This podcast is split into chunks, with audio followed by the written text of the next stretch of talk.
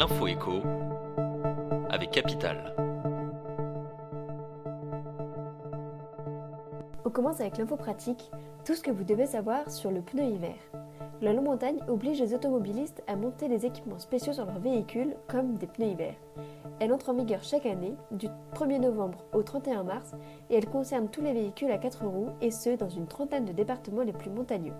Capital vous explique comment bien s'équiper de pneus hiver et à quel prix.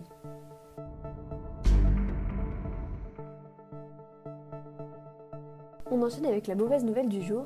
Les 800 000 particuliers qui bénéficient de l'avance immédiate des crédits d'impôt sur les dépenses pour l'emploi d'un salarié à domicile risquent de voir cette avance chuter. À partir du 1er janvier 2024, le plafond actuel fixé à 6 000 euros pourrait être remplacé par un nouveau, limité cette fois à 3 000 euros.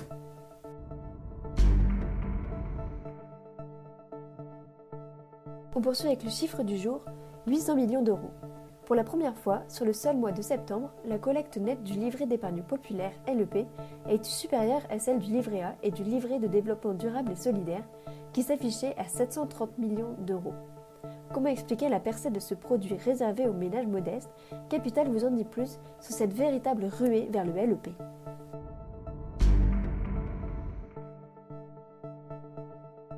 Et pour terminer, voici la personne du jour.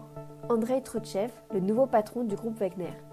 Malgré sa rébellion ratée, le groupe Wagner est toujours présent en Ukraine, en Biélorussie et en Afrique. Il a été intégré à l'armée régulière russe et doit répondre aux ordres d'Andrei Trotchev, qui a été directement nommé par Vladimir Poutine. C'était l'info écho avec Capital.